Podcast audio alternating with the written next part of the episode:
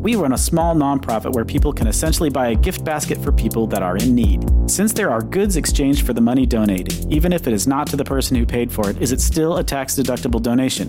Furthermore, does that now make the transaction subject to sales tax or UBTI?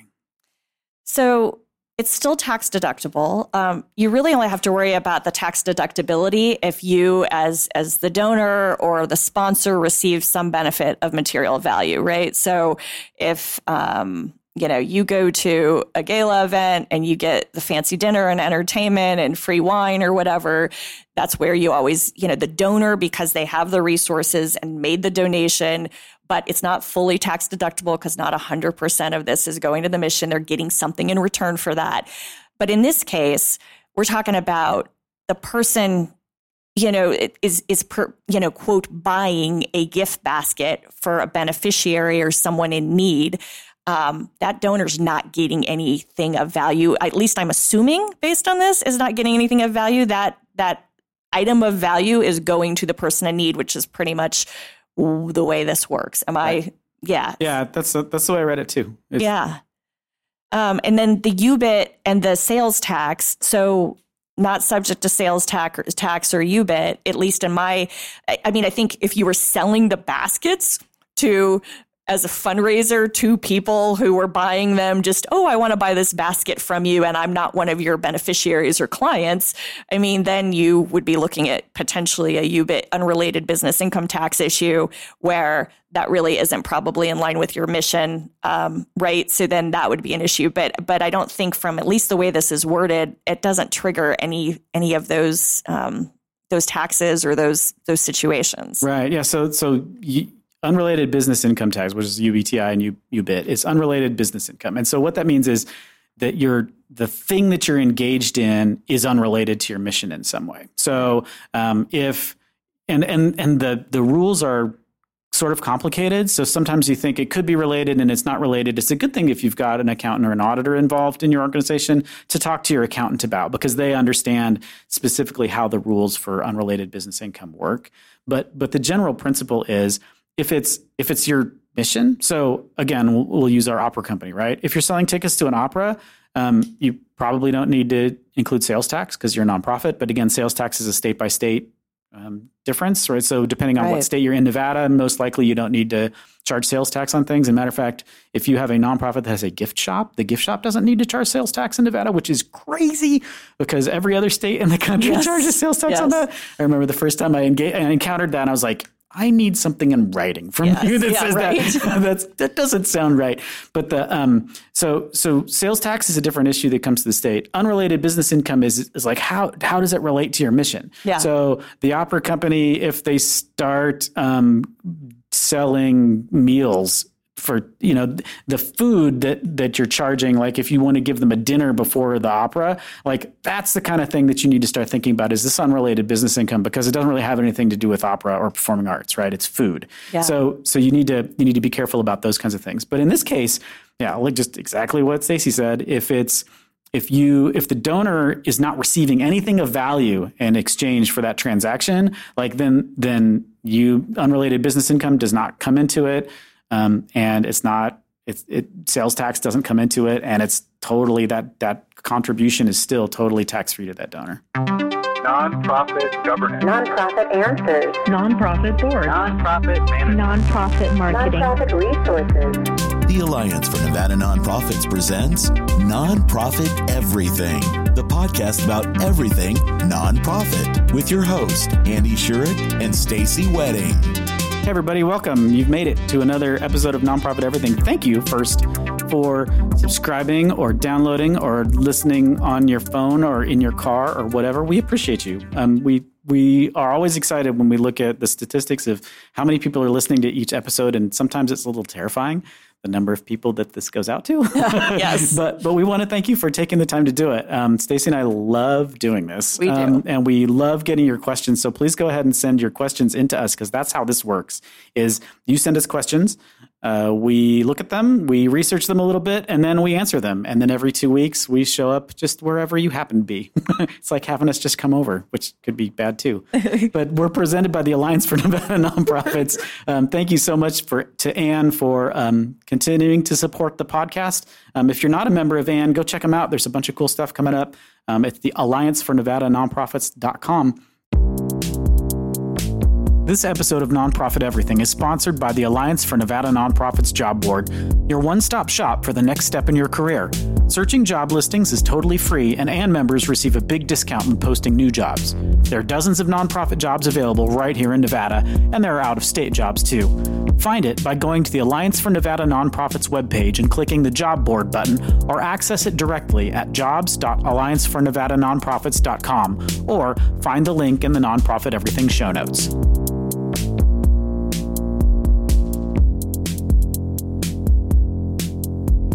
I've heard you bust at least a couple of nonprofit myths on the podcast. For example, nonprofit does not mean no profit, free stuff is not necessarily the best stuff. What are some of the other myths that nonprofit staffs believe that keep their organizations from fulfilling their missions? Oh, this is a good one, Andy. Another full episode question. You are going to have to stop me because I could just talk about this for a full hour. So I want you to interject. Okay. well, so one big one that comes to mind that's a little different than the couple of examples that the, the person asking the question gave was sort of this perpetuating the the overhead is bad myth internally within nonprofits. So you see it happen all the time. Nonprofits are so busy trying to say they have low overhead to all the funders who don't always understand why overhead is important and critical to running a successful business, but they start to believe it themselves. And so it really worries me because you'll hear like at a board meeting, you know, board and staff members are are taking pride in, oh, our overhead is only 7%. And they're they're feeding into that myth and and getting people programmed to think that, in my opinion. Like I think that is as serious until we start to talk about it different, saying, yes, that's one that's not the only factor that you measure a nonprofit against, right? That Right. may be one that you look at, but but we're proud of investing and paying market rates, you know, for our for salaries. We're proud of investing in professional development for our staff and having computers that aren't broken and chairs that people aren't like getting back issues from, right? So, so I mean, I, I- like we care about. We don't want to victimize our own staff and serving clients like we do the clients, like because we're we're caught up in that. So, so I, I think that's a myth that is is really becoming pervasive in in just the way even nonprofits talk about themselves internally, which worries me. So, what do you think the solution is? So, I mean, it's it's one of those things. The overhead keeps rearing its ugly head for primarily because it's so obvious on the 990.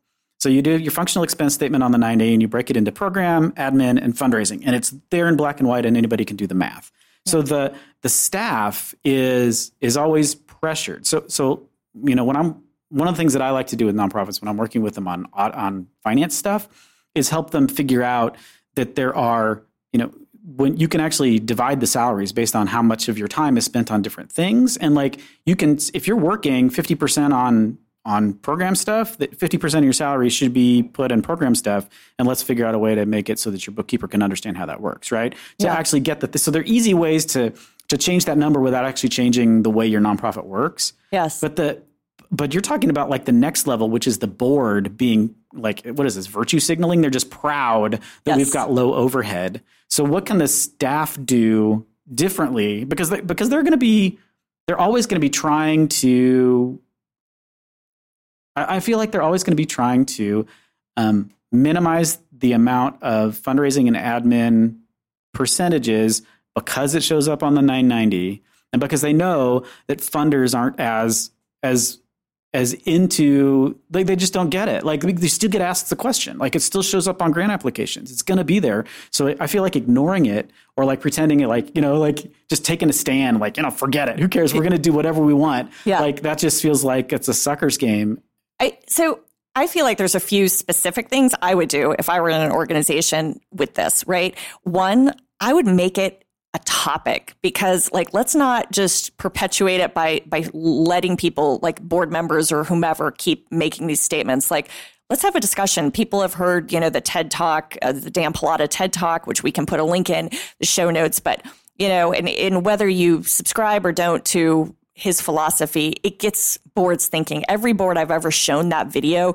is like, wow, that's so true. And it starts to even change their own mindset hearing from someone outside of you know that's it's not self-serving for the executive director to be saying yeah we need to spend more money on overhead like it's like hey i also think flipping it back to being really practical hey board member you have a business so talk to me a little bit like really bringing it back to their world so they understand it and then i think the other thing is what what i do is what are the metrics? It goes down to met, how do we measure success mm-hmm. right? That's actually probably where it starts. Where how do we as an organization measure success? And right. okay so then what do we need to make that success happen? And then you sort of you make it less about the overhead number and more about success. And then there's a i think a greater buy-in at that point to yeah we're willing to make that investment or we're willing to raise some extra money or whatever take some out of you know our operating reserve to to fund this sort of capital investment that's going to help propel us forward mm-hmm. so so for me, I think that's where it starts. Yeah. And I'd say avoid self inflicted wounds like I don't know how many times I've been looked at an annual report and there's actually a flipping pie chart. Yes. with like oh. admin and fundraising and and program like in a big pie chart and like just because that's easy to plug into Excel and that just pops right out, like you shouldn't do that. No. Like just come up with a different pie chart to put in there. I agree. right? That's just feeding the cycle. I've right? specifically told people to take that out. I know. I know. it's true. Um, you know, the other thing I was thinking about and I would, I can't wait because you and I disagree at times. Um, I think there is this myth that nonprofits say competition doesn't exist. We don't have competition in the nonprofit sector. Everyone is a potential partner, everyone is a potential collaborator. Right. And I say, BS. And I know there's people listening to this that are probably going to push back immensely because you can look at things as, oh, do we want a potential partnership or a competitor? But I go at the end of the day, people have limited time, limited resources, and where are they going to put them? And so to me, I don't think competition is a bad thing. I think it's a super healthy thing. And I think it's healthy in the nonprofit sector just as it is in the for profit sector. But I think I've done too many, you know, strategic planning retreats where I say, I say, so let's talk about your competitive Just advantages. SWOT analysis. Right. Yeah. It's like competitive advantages. And who are your competitors? Oh, competitors. We don't use that word. We don't have that. Well, let's be real here. Like you need to be looking at it. doesn't mean other nonprofits per se. It could be for profits. It could be anybody. Like, guess what? You have competitors with you know, at least in Las Vegas, the all the shows on the strip uh, that are competing for for your donor's time instead of going to your gala. So, like, let's just talk about some of that, right? Yeah. So, so I don't know. I think that's a myth. What do you think? Yeah, I, I think mean, that's that's. I don't know if that's. I wouldn't necessarily call that a myth. I think just to talk to that specifically, the the supply and the typical supply and demand problem for a business, right, is that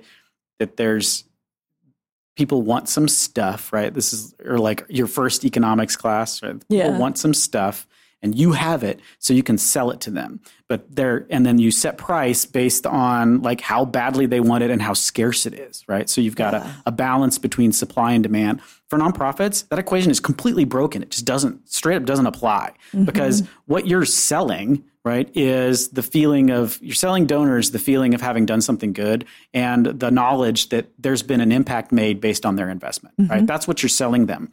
And there's not a limited supply of that. Like there's there's there's a limited amount of demand for that as we know and that's what I think that's what you're talking about in terms of competition yes. which is like there are only so many donors there are only so many funders there's only so many hours in the day to go to terrible galas like that that's a limited resource and that tends to be spread out very thinly over a very large number of people who are trying to do good things yes right? and so so I, I mean, think I think in terms of competition for that limited resource, yeah. I do think there's an awful lot of that competition um, based on that time. Absolutely. Does is that bad? I don't think that's no, and I think that's not bad. No. I think that's actually really really good.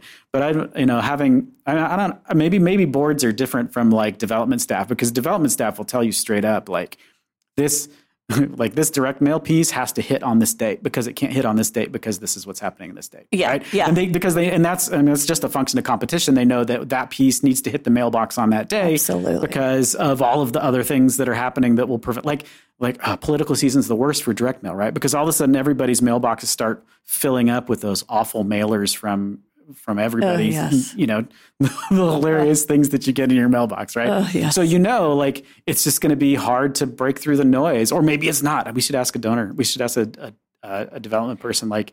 Like, are people happy seeing like, oh, thank goodness, it's a request for money, Right. and not someone shouting at me about something? I think people are just fed up in general with any any know. more information. Interesting. Right? We should test that. We should test it. And you know what? I think you make a good point, though. I think it really depends on where the person's sitting in an organization. I think that sometimes you have boards who can be idealistic about, oh, competition doesn't exist. You also, I think, if you talk to development people versus program people within an organization, I think you get a different answer. Yeah. Right. So, so, so it probably really depends. Yeah. Um, and back to I don't know, is it a myth or not? I guess I myth is probably not the right word, but just kind of a misconception, right? Like it's a misconception. So back to myths, back to myth, myth, a myth. Um, what do you think? Like, is there more? Like, yeah, there's a million. there's a million more. lobbying. oh, Okay, so here's one. Here's definitely a hundred percent myth, especially sort of on the smaller end of the nonprofit scale. Like the big nonprofits already know that. Actually, some of them don't, but a lot of the big big nonprofits already know this. Um, that some people think that you cannot spend any money lobbying. Like that, if there's an issue that's important to your nonprofit, you have to keep your mouth shut. And that is 100% not the case. So there's some some very specific resources. I would absolutely point people to the National Council of Nonprofits. They've got a huge section um, and Anne is the your local affiliate of the National Council of Nonprofits, so you can reach out to Anne or you can reach out to the National Council of Nonprofits, so they can tell you about what is re- required and what is not required of you as a nonprofit when you're talking about lobbying. So the thing that is prohibited is that you cannot um, endorse necessarily, or no, you can't give money to a political campaign. So you can't give a candidate money, and generally, you shouldn't endorse a particular political candidate. Like there's very specific rules about what you can and can't say when it comes to campaigns. But in terms of educating, Right. there's a ton of resources you can do the educating, which isn't lobbying. No. And lobbying is specifically saying, like, by the way, the way you're designing this law is really stupid, and this is why. And nonprofits can totally do that. Yeah, and you know, you, you see some of the the larger nonprofits. That's a huge part of their it, you know, of their strategy, Mm-hmm. right? Mm-hmm. Educating and getting out there and trying to inform legislation because it impacts the end user. Right. And there's definitely there's a limit on the amount of money that you can spend on lobbying. I mean, it's, it's vague, and there's a form that you can actually fill out with to to send to the IRS to let them know that hey, by the way, we are going to be doing lobbying, and this is how we're tracking it. And then it mm-hmm. kind of keeps you on the mm-hmm. safe side of getting in trouble from the IRS from spending too much money on lobbying. So if it's something that you're interested in, definitely check out the National Council of Nonprofits because they got tons of good resources on that. I think another myth that that doesn't happen everywhere, but I've heard nonprofits have this sort of, especially those involved in hiring staff.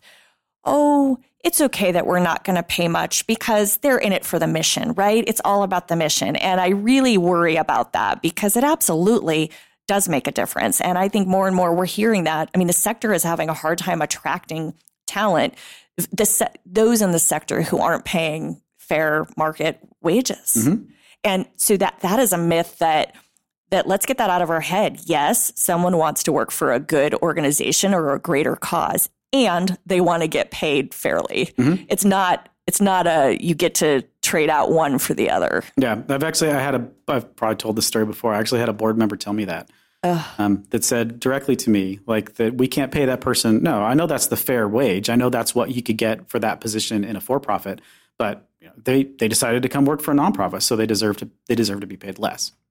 So you know, Makes I, my stomach I did turn. not punch them, which was Oh. my immediate reaction because that would have probably not helped my um, argument. I think it's rel- that one's related to the overhead myth, It right? is. is that we need i mean and part of it is that sort of scarcity scarcity mindset that there's just not enough money to go around and and that's okay, but you need to think about your your nonprofit as a business too. You need to raise money to you need to have money in order to do your stuff you need to do.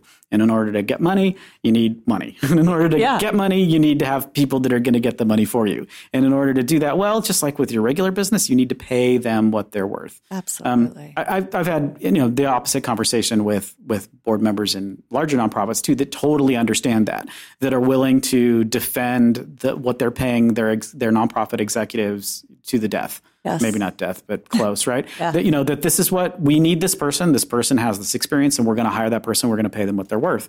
And you know, there's there's a newspaper in town that always every once in a while will part you know will take everybody's executive director salaries and publish the salaries in the newspaper with like a wagging finger emoji Yes. right so Oh. yeah and so and and and that has an effect on donors it you does. see you see and you hear people talk about it and just people on the street. We've gotten letters. Yes. I've gotten where, uh, when I was working at Three Square, we got actually someone sent us a letter um, with you know we sent them a direct mail paste. They sent us back a letter and said, "I will not be supporting your nonprofit because you pay your executive director too much." and and you know it it hurts, but at the end of the day. Eh, they probably weren't going to give us that much anyway, right? Yeah, like you just lost ten bucks, and let's let's have conversations with people who understand the value of it, right? And not not just like respond and react to the worst you know the, the worst instincts of people who just don't get it Absolutely, like you can't that you'll kill yourself worrying about that all the time so i think one one more myth that i've, I've heard again probably mostly from smaller nonprofits that haven't quite figured it out yet is is that most of the money in a nonprofit needs to come from donations Mm. that that donations are the primary source of revenue for a nonprofit and that you or can't grants. or grants, yeah, foundations. Like you get most of your money from foundations. And when you look at, so if you scan the like the wider, like if you look at all of the nonprofits in the U.S. and and, uh, and granted that includes some hospitals and universities and things like that, which skew it crazily, but um, the majority of the money actually comes from earned revenue. From like actual some sort of service that you're getting a fee from, and the you know, when you think about like for example, a an opera company, right?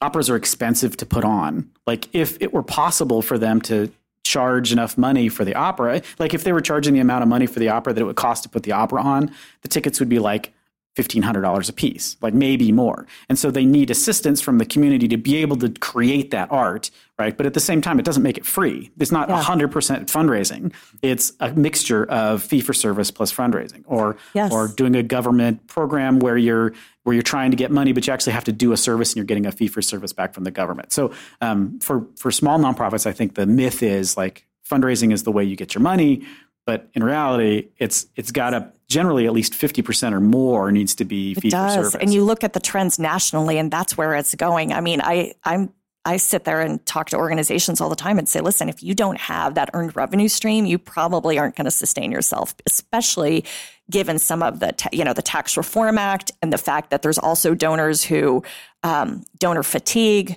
Donor retention is at an all time low. So I don't think relying just on that donation end is getting people where they need to go. And I think we're seeing the national trends with it. Yeah, So and it's it's dangerous too. I mean, this is this is one of the reason one of the reasons that organizations burn through development people so quickly. Yes. is that like it just gets exhausting to have to be the one person who's responsible for everything. Yeah. You know, and like, can you please do some work too? Because I'm doing a lot of work trying to Mm-hmm. get enough money to make this organization continue to work. We need to come up with something that's a little more steady state.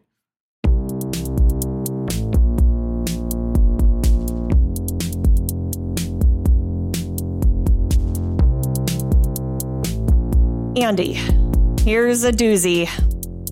Our organization has been through a lot of leadership change in the last year. The executive director and senior finance and operations people all left. And now it seems like we can't get anything done. It's like a combination of people protecting their territory and at the same time trying to jettison responsibilities that they used to have but no longer want. I'm just a regular employee, so I don't feel like I have much authority to change it, but it's also like watching a slow motion car crash. Should I go to the board? Help. Mm, I feel your pain. This It's a crap situation, isn't it? Oh man, yeah. But here's the thing. And- and so like I don't know, we're like Stacy and I are switching places today. Like I'm like, this is great. And Stacy's like, this is terrible. So so here here's first of all, it sounds like you're in a big organization. So if there's there's enough enough people like leadership that's left and then there's a board and you're you know, there's enough people that are trying to jettison responsibilities, it feels to me like it's it's a larger organization and not Yes. a smaller one, which means there is some there's some leftover inertia. Like you're not going to crash and burn. You're not going to get to the point in the next two weeks where you have to go. Oh my god, go cash your paycheck right now. We're dying, right? Right. So so there is some runway. It doesn't sound like everything is on fire. Uh, so so this is a good opportunity and. And it's a terrible analogy, and I hate using it, but I've never come up with a better one. But like sometimes nonprofits are a little bit like Vietnam, where you walked in as a private and you walked out as a sergeant mm. because it's just carnage. Like it is like there all things are going wrong all the time and it's this is the opportunity to if you're looking for a leadership position and you want to grow in your role, this is the perfect environment to show that you're a grown up and that you can manage it and you can take on more responsibility. Because um, to, you know, the, question, should I go to the board?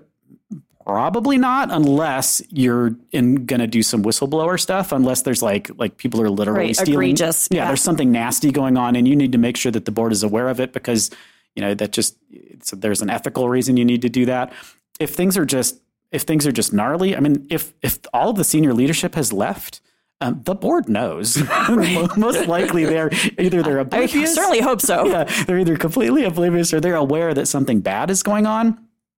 But this is your opportunity to sort of sort of carve out a a position of being, the fact that you wrote us and asked us this question tells me that that you care about the organization. Like because your first instinct is like, ah, get out, quit. Exactly, Like, right. Run for the hills, yeah. it's our usual response, right? Yes. Run for the hills.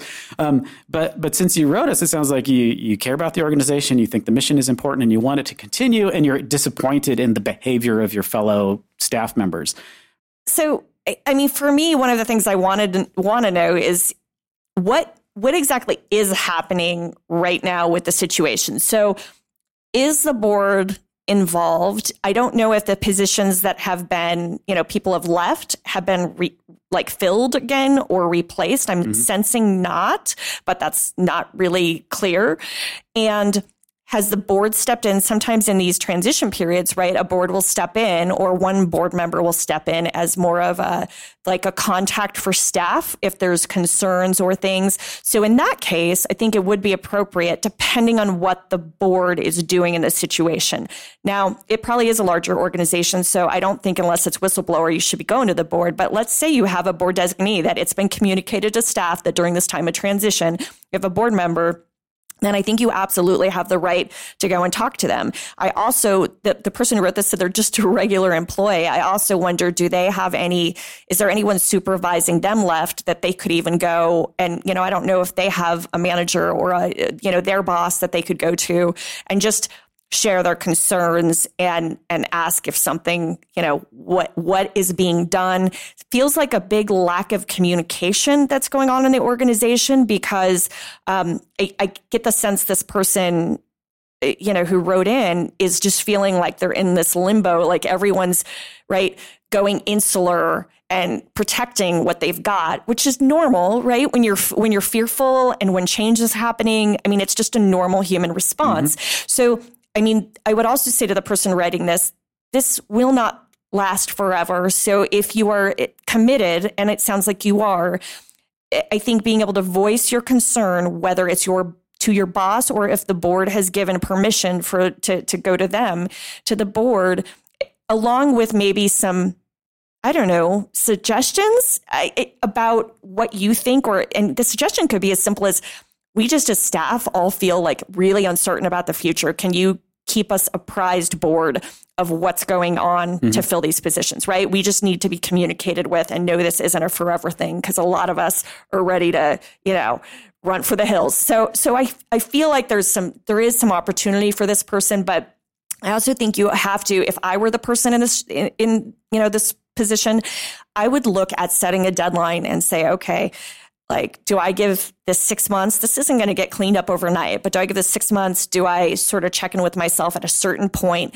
and see? And if we're in the same spot and it's just unhealthy and toxic for me mentally or whatever, it's time to move on because there's at some point only so much you can do. Yeah. So one of the things I'm wondering about this question too is in you know my my answer was sort of like yeah it's an opportunity to sort of jump in and get more work done but but if it really is toxic like you're saying um, other than other than giving yourself a deadline of six months if it doesn't get better I'm getting out of here do you think there's anything that that the the employee can do to sort of insulate themselves from other employees that are not acting in the organization's best interest? Yeah. I mean, I think in some ways it's sort of like put your, like try to avoid the, the drama and sort of work, put, you know, be the example maybe of, of, someone who's still committed and working hard and I know that's difficult and and I also think there's a lot of stuff outside of the workplace that needs to happen when this is going on right? So this gets into sort of some self-care and some affirmations and some things that I think can help you get in the right mindset when you're in that kind of situation. And if you do want to stick it out, that you're doing some of that to kind of just release the tension of it, you know, go work out or whatever, go take a walk in the middle of the day.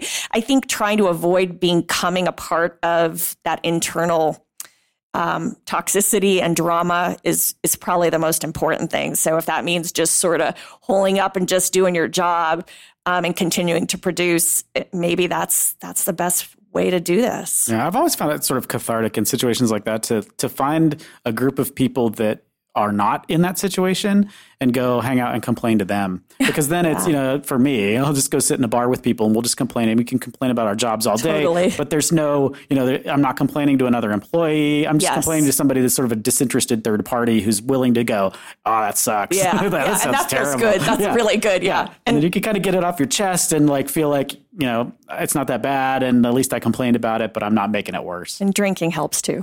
for us it does